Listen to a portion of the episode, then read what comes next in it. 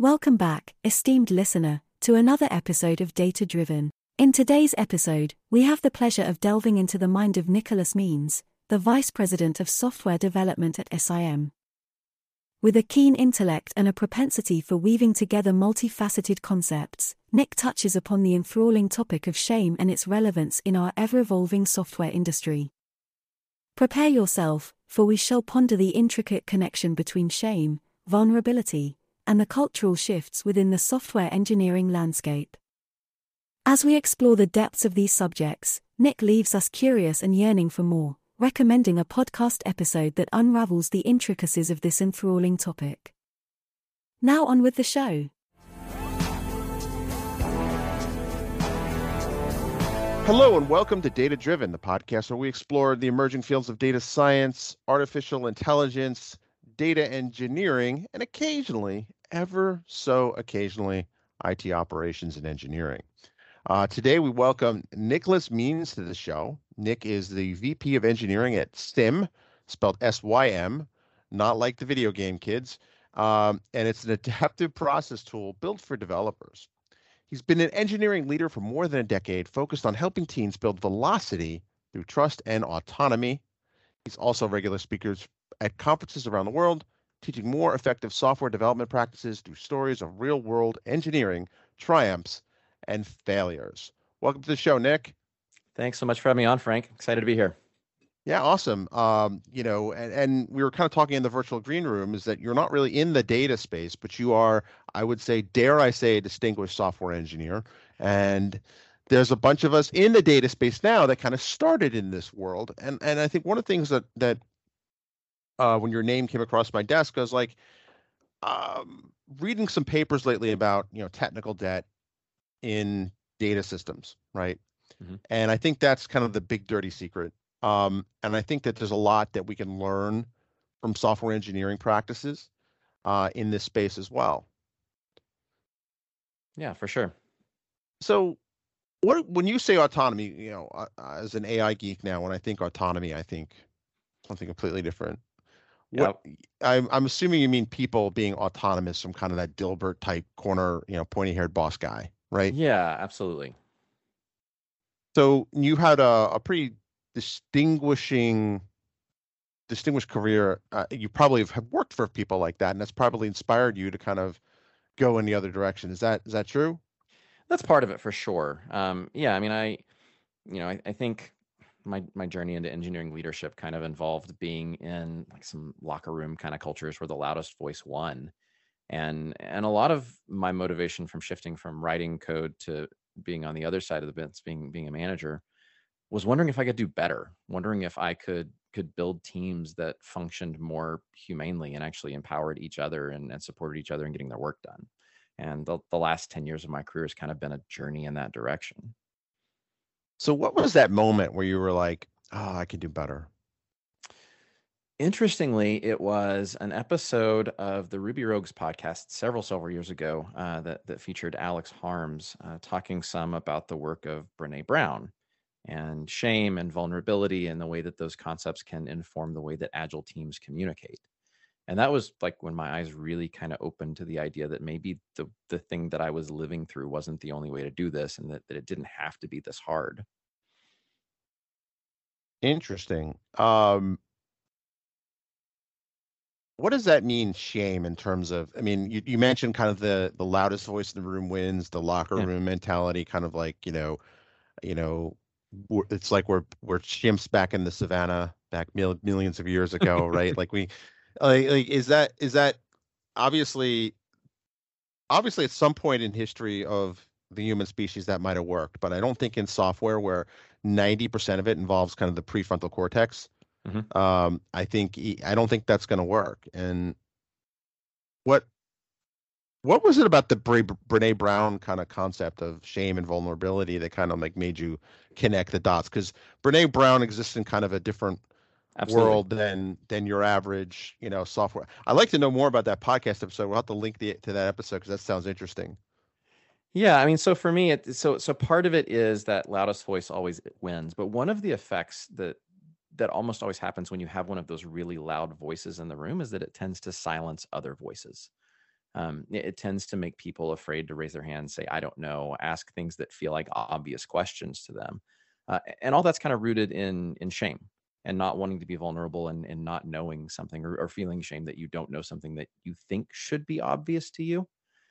In reality, it's not. In reality, one of the things that distinguishes the best senior individual contributors is willingness to say, I don't know, willingness to ask questions when something comes up in a discussion that they don't know about. But it takes a long time in your career to kind of build yourself up to that point of confidence where saying, I don't know is an easy thing for you to do, unless you're in an environment that has high psychological safety and where those questions are invited and where the environment is very much set up to be oriented around growth and around making sure that everybody is able to ask those questions, able to push back on each other when they don't necessarily agree with the direction something's taking. Not in a loud chest thumping kind of way, but more in a, all right, let's talk about this. I don't know that that's the best way to proceed, but maybe there's something about your position that I'm missing, and just that sort of curiosity. Interesting. How does shame relate to imposter syndrome? Interestingly enough, my very first conference talk that I ever did was on imposter syndrome, and that this was kind of, this line of thinking is kind of what sent me down that road and made me realize that was a thing that I was dealing with. It very much relates to it, very much the idea that it's hard as a software engineer to kind of get perspective on how good or bad you are as a software engineer. You're really dependent on other people's feedback to do that. And that's one of the key components of imposter syndrome is anytime you're in a career where something is subjectively judged, which code quality subjectively judged. There's rules, there's best practices. We don't agree on the rules and best practices. So that puts us squarely in the subjective side of the house. So it's really no different than being a professional musician or a ballerina or something like that. You're being judged by the quality of your work output, but it's a subjective set of standards. And people in fields that are judged by subjective standards are especially prone to imposter syndrome. Really? I did not know that, because I mean, it makes sense as you explain it that way, because if you're a civil engineer, right, the bridge is either going to stand up or it's not, right? It's going to shake too much or it's not, right? The wind, like the Common Narrows Bridge, right? The wind's going to hit it the wrong way. Something's bad's going to happen or it doesn't. It's a very real world thing. I've often kind of wondered, as software engineers, or even this applies to data people too, right? What we deal with is so abstract, you know, that it is hard to kind of gauge that. And I can't be the only one that thinks that because it's subjective, organizational politics plays a huge role in how someone's judged. I'll share a story. I used to work at this consulting firm. Actually, it was back when I met Andy, who's not here today. This guy wrote the most awful code. I don't want to say his name for, you know, lawsuit reasons, but his last name and the word code became a synonym for garbage code, right? But he was such a politician. He would walk around and like everyone loved this guy. No one wanted to call him out on it, even though he wrote the most god awful bits of code. Yeah. And that was when, you know, I wouldn't say it was an aha moment, but I was like, oh, he should be selling used cars. He should be kept away from a keyboard. You know what I mean? Yeah. I mean, that gets into like the Dunning Kruger effect, right? Where the people that often feel the worst at their job feel that way because they know what bits of knowledge they're missing. And the people that feel the best at their job feel that way because they have no idea what knowledge they're missing. They just feel very competent in the things that they do know, and they're not worried about the rest of it. So it's sort of this idea that the more intelligent you are, the more you're going to struggle with this stuff. Interesting. It's almost like the self-reflection kind of gets in this recursive infinite loop, and you kind of lose sight of it. Like, if you are completely oblivious, you're unaware. It's kind of like a cruel trick the mind plays. Yeah, absolutely. Interesting. So, how did you? We were talking about physical engineering and things like that. Like, what? Obviously, you know, a bridge falling down, that happens, right? What can we learn? Because it's subjective, it probably, I never say never as a policy usually. See, I even qualified that.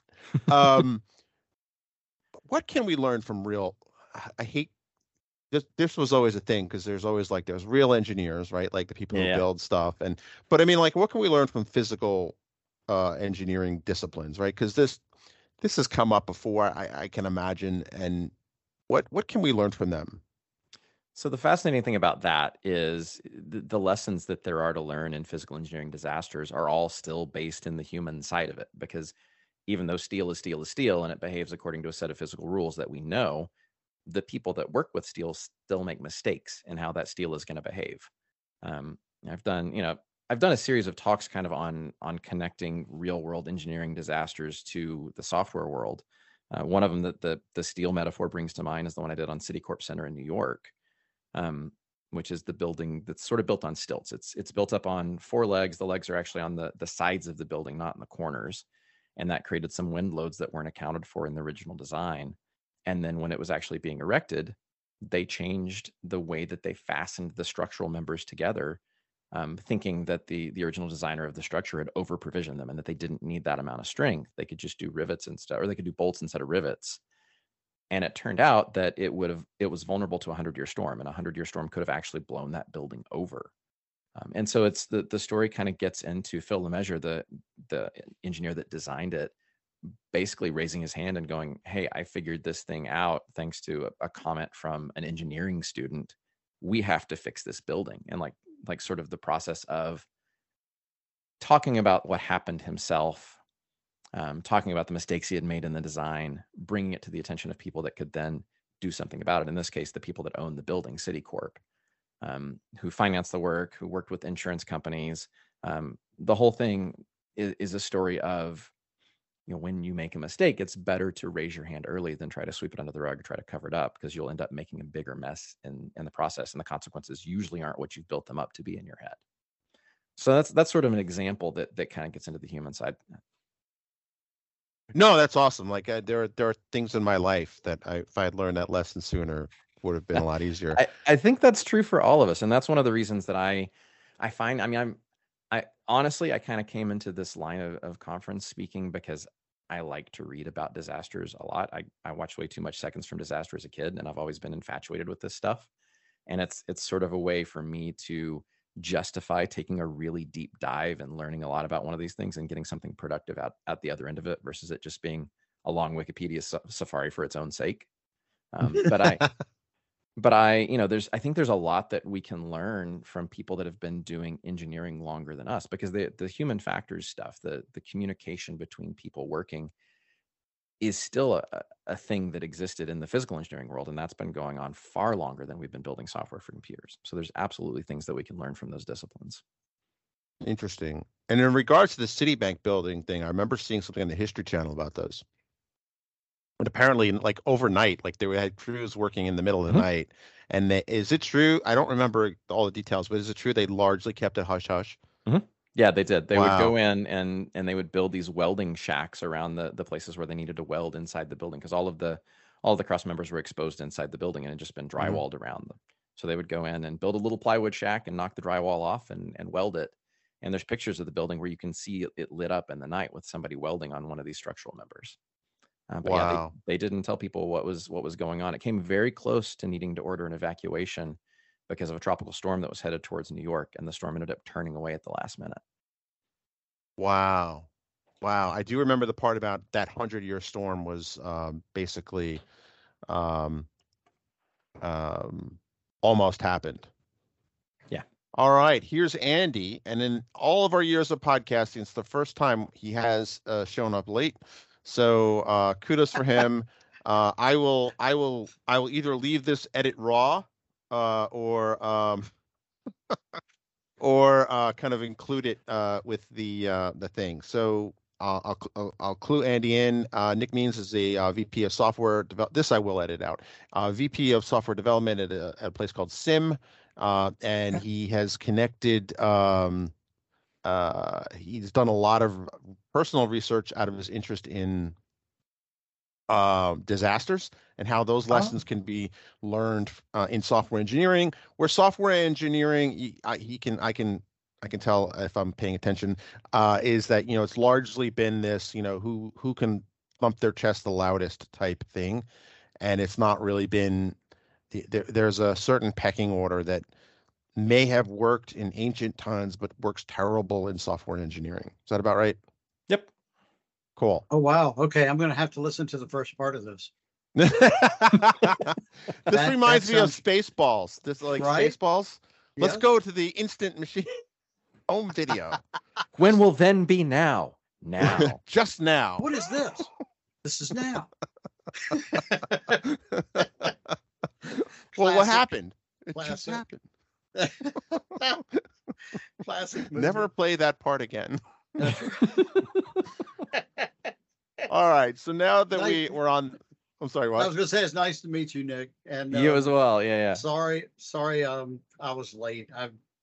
It's a great problem as a consultant to have, being double booked and stuff. And usually we're able to work this out, but I am experiencing too much business. Again, great problem to have. Still a problem.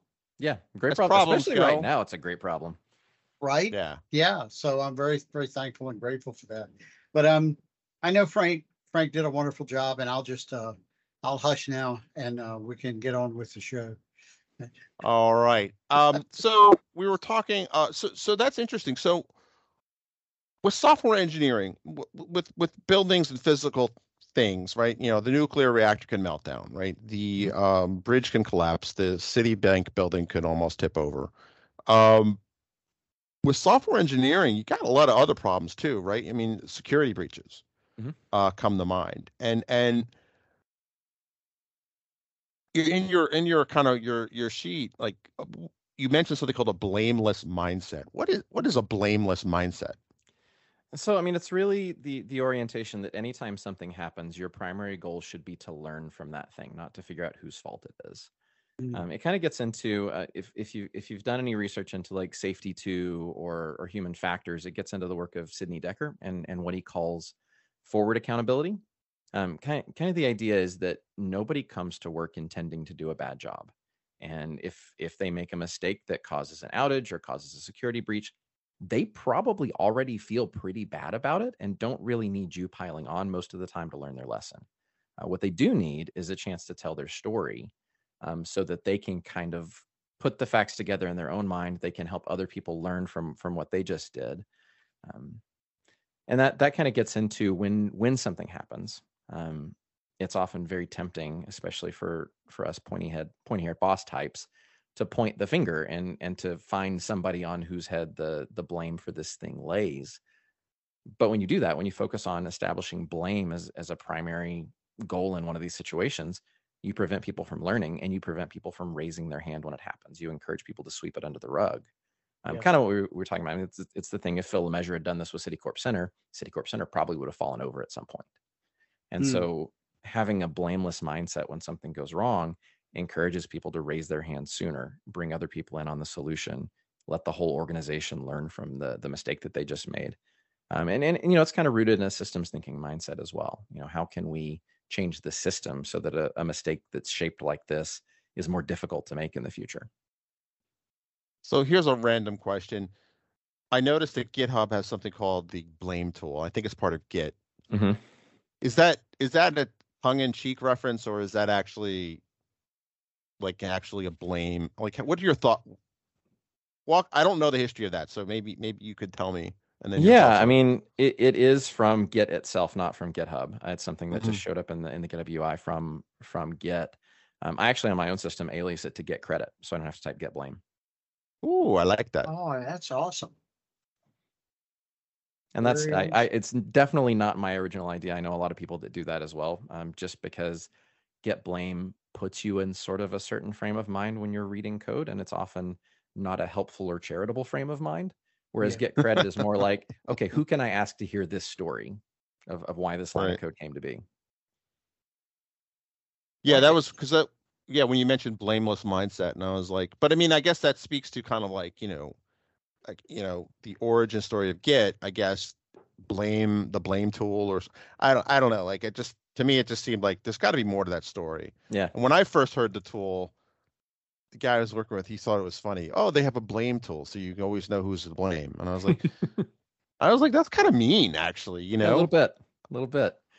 I mean, and again, you know, it gets into like the prime directive of retrospectives. If you've spent any time in the Agile world, this idea that everybody was doing the best that they could at the time that they did it and made the best decision they could with the information they had. Right. what's interesting, and as you see those, that agile processes kind of happen, right? There's the theory and then there's the practice. Mm-hmm. And its organizational culture tends to take all the oxygen out of that room. Yeah. You know, and you're not surprised. So I guess that's a thing, you know. I like to, I forget who coined this distinction. It may have been Kent Beck, the idea of big A agile versus little A agile. Yes. Big A agile, the idea that there's all these off-the-shelf methodologies that you can just pick up off the shelf and adopt into your organization, and suddenly the heavens will part and the trumpets will sound and you will be more agile. You look at something like SAFe, the Scaled Agile Framework, and you can pretty clearly see that that's not the case. It's just waterfall in disguise at the organizational level. Whereas more little A agile is the actual principles, the spirit of sort of the agile software movement, where it is more autonomous. It is more short planning cycles, getting feedback early, shipping in small increments, that sort of thing. And it's really easy to pick up an off-the-shelf agile methodology and not do any of that stuff. Right. I remember hearing an interview once, a podcast, probably a decade ago, where someone referred to their software development lifecycle as Scrum Bud. Mm-hmm. And they said, well, we're doing Scrum, but, and then, you know, something followed that wasn't Scrum. And it sounds a lot like what you're describing. Yep, absolutely. Yeah, one of the reasons I tend to be more, with my teams, more Kanban inspired than Scrum inspired. Mm-hmm. And the reason for that is because I've seen too many teams try to win the sprint. And it sort of creates this perverse incentive to just get code across the line no matter what it takes. Yeah. I like the community aspect of Kanban, the swarming. And, mm-hmm. you know, I've seen that work. I actually learned that on a real live plant floor. Nice. So, you know, I used to joke with Frank that I've got about 8 more years of books I can write about process engineering, because I know where they're going. Yeah. And you know, and what's interesting is we've reached that phase where I was in manufacturing in the late 90s, and we reached that phase where we learned where it wouldn't work. Mm-hmm. Now, for instance, it didn't work in engineering. So it's interesting that we're kind of getting to that maturity. I guess that maturity would be a good description of it, where we're seeing in the context, especially of software engineering, that it's falling over some. Mm-hmm. It works really, really well on the plant floor mm-hmm. when you're in a manufacturing environment. The quality goes through the roof. Deming's methodologies are phenomenal. Mm-hmm. And maybe you've already covered this, but the culture wherein a lot of that from the manufacturing perspective was developed is a vastly different culture than we have today in the United States. It wasn't even, I mean, it was Japan, right? You know, coming out of post-World War II. And that is a different place. Mm-hmm. It's probably different than Japan today. I'm sure it is. Yeah. You know, so that has a lot to do with it. And you did, I heard the screed behind the words about corporate culture. That's a huge driver. It just is. So, all right. It's really not any different than what we're talking about off the shelf agile methodologies, right? Like all of these things are toolboxes. There's useful things in all of them. And there's things that don't apply and don't work on an organization by organization, team by team basis. Absolutely. And the trick is you have to be able to have all of these tools in your toolbox and then go up to a team and go, oh, I know this shape problem. And these are the things that we can try that will help make this better. Right. What's your sorry, Andy, I cut you off. No, go ahead. How does a software engineering team change, or leadership within software engineering change the organizational culture? Because I think that's a big problem. I think that software is eating the world. I think that was a Mark Zuckerberg quote, and I think that definitely since ChatGPT, I would say kind of AI is eating the world, right? But ultimately, I'm old enough to remember when software people were those weird people that they stuffed us in the basement mm-hmm. and did not want to hear anything from us other than everything's working fine, everything's fine. They certainly did not want to hear management philosophy of stump speeches from us. I imagine that's changed a little, but how does someone who's listening to this wants to affect change, wants to kind of bring that blameless mindset into their organization? How do they start? I know that's probably like a 3-hour talk, but where would they, how would they, what's the first step? Yeah. I mean, what a great question. You know, I think step one is just learning and kind of figuring out where this information exists. So like reading some of the blog posts from John Allspaw when he was CTO at Etsy, reading some of the work of Sidney Decker that he's done on safety too. I mean, John Allspaw is still out on the speaking circuit doing talks on a regular basis. So there's plenty of material to learn from out there. I think it's probably most at home in the SRE community right now. Mm-hmm. That's where I see a lot of safety cultures and human factors research coming out is in SRE at the moment. It's still in the DevOps movement as well. That's kind of where I got acquainted with it. So step one's kind of learning and then just teaching, giving people the opportunity to realize that there is a different way that some of this stuff can be done. You know, as far as an engineering leader being able to affect larger change in an organization, the one advantage that an engineering leader has is that software engineering salaries are usually one of an organization's biggest cost centers. And so it's pretty easy to make a case that optimizations there will pay off if you can make a persuasive case for the optimizations that you want to make. And that's where some of the things like getting into manufacturing theory and queuing theory and systems thinking and being able to put together a very data-driven kind of case around some of the improvements that you're trying to affect and the ways that you're trying to affect them. It's funny. One of the most common interventions that I found myself making over and over again with engineering teams is putting WIP limits in place.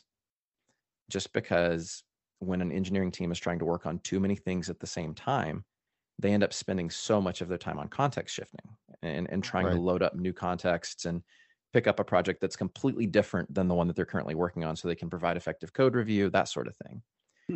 And it's pretty easy to kind of talk through the data of if we work on less, we can get more done. But it's really counterintuitive on the surface when you first hear that statement. Well, the whole drive towards parallelism, you know, from a machine level right through, you know, it bleeds through. They're all leaky abstractions to throw out some other terms. But, you know, that whole idea that if you do things in parallel, you're going to be able to accomplish more. And I've seen, I can't remember the book. I was reading a book by someone. It was maybe 2, 3, 4 years old. And he was talking about just the exact opposite. And he had use cases and it just, you know, serialize it and you'll get more done. And it's exactly that, context switching. You eliminate that. Human brains stink at context switching. Awful at it, yeah. Yeah. So great point. Interesting. So another thing that you kind of mentioned is talking about compliance. And before everyone kind of turns off the thing and stops listening, bear with me. There's a point here, and I think it's important. No one gets excited about compliance. I know that. My wife works in IT security compliance. No one's happy to see her. I'm happy to see her, but no one at her job is happy to see her. Dear Roberta, you'll never.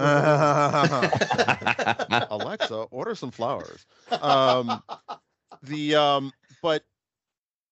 with the rise of software being more and more important, more critical to our, I was talking to somebody else. It might've been a previous, another guest on another completely random topic. I think regulation is coming to the software industry, whether we like it or not, because of its core kind of nature to our just economy and infrastructure. And I think that compliance is going to be one of those things where, you know, learn it or, you know, learn it, love it, or, you know, leave the industry. Yeah. And yeah, I'm sorry. So like, how does that, it seems like that would kind of dovetail into this, right? The learning from mistakes and meeting these compliance. I mean, certainly we see it in data and various data compliance schemes, but how does it think how is this going to affect kind of software? Yeah, I mean, the first thing I was going to say is you can already see some of this in things like GDPR and the California privacy regulations, the stuff the White House has been doing lately on software bill of materials. We're starting to see it kind of creep in the periphery of the things that we work on. You know, it's tempting to just look at it and go, "This is dumb. This will never work. It's not going to make any difference." But there's a more charitable way to look at it in that it's pointing at a thing that actually is really important. You know, to your point, as software eats the world, as organizations hold on to more and more data, that data is a liability. And if we're not taking steps to make sure that A, we're only holding the data we actually need to hold, and B, we're doing it as carefully as we can. We're putting as many walls around it as we can and still be able to do our job on an ongoing basis. You sort of have to put that responsibility hat on and think about it in terms of, how can I be a good steward of the data that people have entrusted to me in this organization, that our customers have given us? Yeah. And in that perspective, when you're looking at it from the spirit of law versus the letter of the law, it makes some of the controls that you need to put in place for some of these compliance regimes a little bit easier to swallow.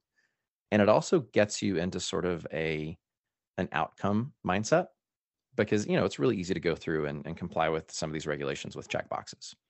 Just do the right things they say and not really actually make any difference in the overall security of your organization. But if you look at it from a perspective of, this is actually a good thing and we should actually be doing this, then you can go about it and put meaningful controls in place that don't make it harder to get work done. They just make it safer to get work done. And that's ultimately the goal. That's what we're working on at Sym. It's sort of the whole point of the product. Yeah, that's a good segue. So what is Sym, S-Y-M? Not The Sims. I'm sure that's not, I know that's not the first time you heard that joke today, but, you know, I'm sure. So it is not the first time I've heard that joke, for sure. What does Sym do? Like what is the product? It's essentially at its core a workflow engine. It allows you to build simple workflows to request and orchestrate access to production systems. It's probably easiest to explain by just telling you how we use the product at Sym. We have all of our production infrastructure behind our own product. So when one of our engineers needs access to a production system, they create a request in Slack, and then anybody else on the engineering team can approve that request. So kind of a two keys to launch the rocket approach. And then in the back end, there's some code that runs in AWS. We assume a role in AWS that lets us escalate somebody into that administrator access role or whatever permission set that they've requested, so they can go in and do their job. And then an hour later or 4 hours later, whatever time interval they've requested, that access expires. So you don't end up over time accumulating that janitor's key ring of system access that you don't actually need on a daily basis. Right. That's cool. That is interesting. Now, and you said something a little bit ago that I thought was, might have sounded blasphemous to some of our listeners, right? That data is a liability. Yeah. But the more like you kind of unpack it, you're right. Like, you know, we're so conditioned to think of data as an asset and asset only, right? That I think we would lose sight of reality, right? Or the risks of holding data, right? And I was just thinking, like, you know, if I had a company and I had, let's just say, some kind of PII, mm-hmm. right? And after so many months, or once I'm done doing what I'm doing, I purge it, right? Mm-hmm. I probably would sleep better at night if I heard about, like, there's a breach or anything like that, right? Like, it's kind mm-hmm. of like, I think that there's a, for lack of a better term, data hoarding happening in a lot of organizations. Yeah. And I understand it, right? Because there's this, if we've been so conditioned to think data is only an asset, right? Oh, well, why not just store it? Storage is cheap, you know, right? But if you also think that it can also be a liability, and obviously not all data types are created equal. Right, yeah, of course. And not all liabilities are created equal. Mm-hmm. Then that becomes a pretty cold calculation of, well, yeah, maybe we'll figure out, you know, if they have an even or odd social security number, if that means that they're more likely to buy our product. Yeah, but I don't want to even hold that stuff anymore, right? Or I'll collapse it into, you know, flag 1, flag 2 based mm-hmm. on that, right? So you know, I like that. I hadn't really thought about that.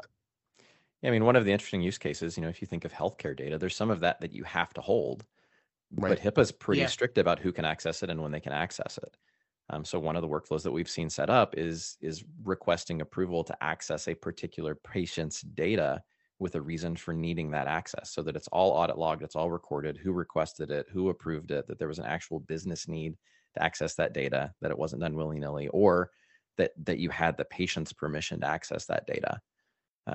You know, just creating that that simple little bit of due diligence to say, yeah, this data access happened for a reason. Right. And that it's automatically documented. So then you don't have some tedious manual process where you have to fill out a form and fax it to headquarters and wait on them to contact somebody. And, you know, the typical Byzantine data access processes in healthcare. Very cool. I tweeted that. I did an overheard. I've been doing that more and more lately here because during the podcast recordings, because I'm definitely trying to tease season 7. And there you go. Yeah, that is a great line. It's got controversy written all over it, Nickolas. Right. Thank you. Absolutely. Glad I totally agree with you on that. And it's, you know, I understand the drive to say data is an asset because for so long, people just looked at data as being something kind of neutral. Mm-hmm. You know, it was hanging around. Maybe they were, you know, it was taking up space, filling up the sand. Or a byproduct. Right. You know, I always think of the story about, I don't know exactly the chemical or whatever, but apparently, I guess steel mills used to produce like this kind of ash, and it was useless until somebody figured out that it's good for getting traction in snow or for parking lots or something like that. It's a bit late in the day. It's been a long day, so I don't forget exactly what it's about, but I remember. So, the story goes is that, you know, whoever figured that out, I mean, the steel companies just like, here, if you're willing to take our trash, go ahead. As soon as they found out that this guy was making money off that, suddenly it was no longer free. They charged like, you know, $5 a ton or something like. Yeah, it was just interesting how you know, as the saying goes, one man's trash is another man's treasure, but as soon as it becomes a treasure, then other people are going to see that. Yeah. I mean, at point in time example, Reddit's in the process of making their API paid right now so that you have to pay to train large language models on it. Interesting. Right. I would shudder to think what a large language model trained on that would be. A little scary. You know, I don't want to go down that path. Something I've been watching a lot lately.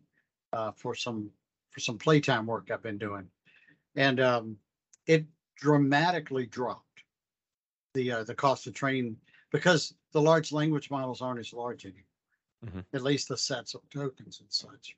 Yeah. So it's gone down to like less than $100. That's on certainly less than 1,000, but in some cases like, you know, $30-$40 to train a model. Yeah, which is a far cry from the 7 to 12 million that that some of the more popular ones have been on. So it's, you know, and it amuses me that, you know, you have countries that are trying to ban ChatGPT, right? The cat's out of the bag, genie's out of the bottle. Like, you can't stop the signal, you know, like it's already out. And great reference, Frank. Yeah. I was talking to somebody yesterday on a completely non-technology related thing, and I said, you can't stop the signal. And he got the reference, so which I thought was pretty funny. But I'm sorry, I cut you off, Nick. No. Oh, I thought I did. No, this is a fascinating conversation. I think we can go on for hours, but we want to be respectful of your time and switch to our pre-canned questions. I will kick off number 1 because we have to change it slightly. How did you find your way into technology? Did tech find you, or did that tech life, or you found that tech life? So I had an uncle that when I was, 9 or 10, had an old Amiga computer. And that was the first computer I spent any significant time with. And just sort of really kind of fell in love with it as a toy first. And then, you know, not long after that, IBM PC DOS came out. BASIC was everywhere. Went to a summer camp and learned how to program in BASIC. And the first productive thing I ever did on a computer was I wrote a 20-question quiz in Apple II BASIC over Egyptian history for a 6th grade project. And we didn't have a computer at home at the time, so I stayed after school working on that Apple II to write that code. And just I obviously got a good grade on the assignment and just have kind of been infatuated with being able to make the magic blinking box kind of do what I want it to do ever since. I like that description. Very cool. Our second question is, what's your favorite part of your current gig?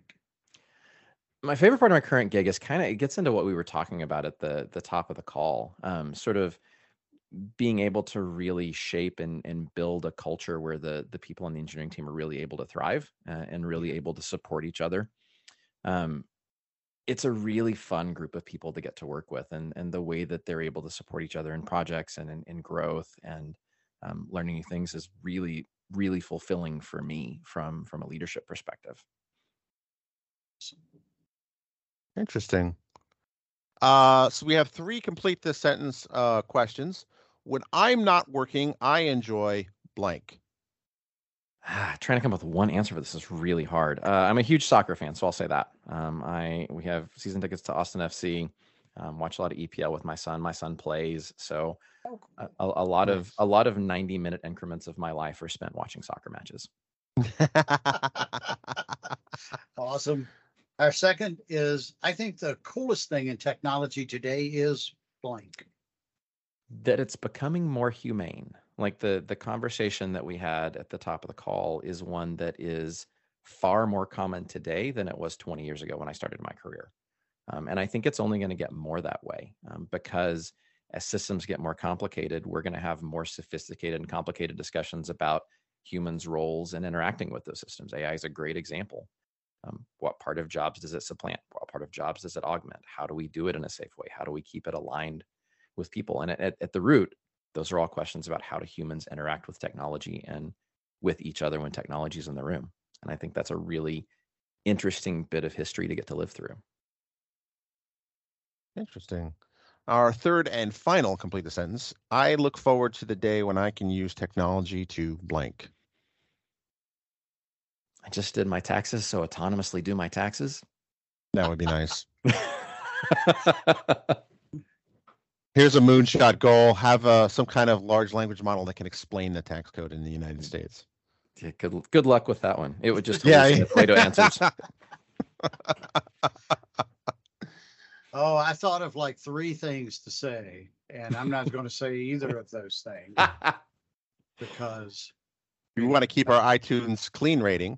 I'm not going to finish that sentence. Yeah, good segue to that. Share something different about yourself, and do remember that we're a family show, and we want to keep that clean rating. Something different about myself. I am really, really obsessively into pour over coffee. I spend an awful lot of time and energy trying to dial in my daily cup because it's that just even the ritual of making coffee in the morning is sort of the thing that mentally transitions me into work as someone who works from home. Okay.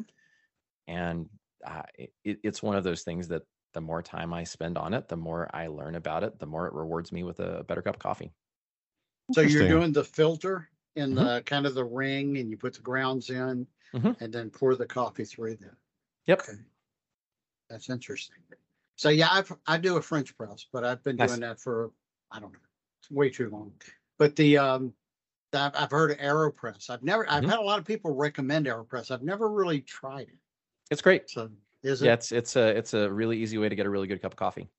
So what do you think the big difference is then between AeroPress and pour over? With AeroPress, pressure is a component of how you're brewing. I mean, it's not anything close to espresso.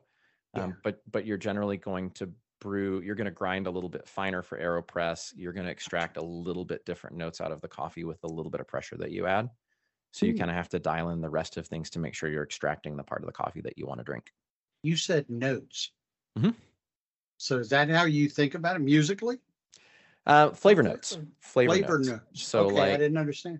Yeah, I mean, you know, if you get into like the one of the easiest ones to taste in lighter roast coffees is the difference between a natural process and a washed process coffee. So if you get a single origin washed process coffee, you're going to get all kinds of citrus notes from it. You're going to get orange and lemon. If you get a natural process, it's probably going to be weighted more towards the berry side of the flavor spectrum. So a really good Ethiopian natural process coffee prepared well is going to taste like blueberry pie in a way that you just cannot miss. Wow. I've had good coffee. I'm sitting here like when I wake up in the morning, like I am the only thing I can functionally do is let the dogs outside and lift the Keurig machine, drop the pot in, hit the button, which I know is probably blasphemy to the purists out there, but I'm just incapable of doing it. However, if I am somewhere and I can enjoy a good cup of coffee after I've had my first couple of cops to get conscious. I have had that type of Ethiopian single source, and it's just very strange. Like, it almost has like a blueberryish pie thing going on. Like what is in it? You know, like, but, and then I think it was at some airport somewhere. It might've been Seattle, where they had they take coffee extremely seriously. And I was like, no, that's just part of the thing. I was like, oh, that's interesting. See, yeah, you had me at blueberry. Now I got a blueberry. Yeah, I'm a blueberry fanatic. Nice. It's awesome. All right. So Audible is a sponsor of Data Driven. Do you do audiobooks, and I do. You recommend? Okay, cool. So any particular listens you would recommend to our listeners? I will give you two. Right now, I'm listening to John Scalzi's Agent to the Stars, narrated by Wil Wheaton, who is my absolute favorite audiobook narrator. I actually pick audiobooks based on the fact that he's the one that narrates them, because he's just the character he brings to the book, the way he brings out the story. I really enjoy. So that's it's a really fun listen. And then on the nonfiction side, my favorite management book of all time is Turn the Ship Around by Admiral David Marquet. It's about a captain of a nuclear submarine that sort of uses the same kind of things we've been talking about to turn around the performance of the previously worst performing boat in the fleet. So kind of bucking military hierarchical management traditions for something that gives the people on the boat more autonomy and ownership over the thing that they're in charge of on the boat, into some pretty spectacular results. Nice. And it's very narrative, so it doesn't read like a business book. It's a great audiobook listen. Yeah, cool. Interesting. So if you go to thedatadrivenbook.com, you will get one free audiobook on us, and then we get maybe enough to get a nice cup of blueberry pie. One of those tasting blueberry pie coffees. I was thinking the same thing. If you sign up. If you sign up, help support the show, helps us kind of grow. And we're already in season 7, but we're recording this before season 7 launch. So hello, future people. And then finally, the final question is, where can people learn more about you, Nick, and Sym? So for me, I've got a lot of blog posts and all of my talks up at my personal website in means.dev. And then for Sym, you can visit our website, symops.com. Sign up for a free trial, kick the tires. We'd love to get feedback on it. So if any of your listeners try it, have questions about it, feel free to reach out to me or anybody at Sym. We'd love to help you kind of get started on the platform. Excellent. Well, thank you very much. Any parting words, Andy? No, I'm just really sorry now, after listening to the two answers that referred to the beginning of the show. I'm really sorry I missed that. I'm going to have to wait. Well, we can use that machine from Spaceballs. You can go back and then redo it. So future Andy will know how it all turned out. Perfect. Perfect. I think Nick knows that we do a lot. We do at least, there always ends up being at least one movie reference. So we got at that. Least. Nice. Yeah. That's nice. All right. Thank you, Nick. Any last thoughts? No, thanks so much for having me on. This has been a really fun conversation. Awesome. Thank you. We'll let Bailey finish the show. And that wraps up another intriguing episode of Data Driven. We hope you enjoyed our conversation with Nick Means, the VP of Software Development at Sym. From exploring the concepts of shame and vulnerability in the software industry to diving into the fascinating world of engineering disasters, this episode has been a thought-provoking journey. We delved into the importance of being good stewards of data and the significance of compliance with regulations, all while finding ways to balance security and efficiency. As we wrap up, we encourage you to reflect on the valuable insights and takeaways shared in this episode. The path towards a blameless mindset, fostering stronger organizational culture, and embracing the principles of Little Agile are just some of the actionable steps we discussed. Remember, mistakes happen, but it's how we learn from them and share our experiences that truly makes a difference. So let's continue to grow, adapt, and shape the software industry into a more resilient space.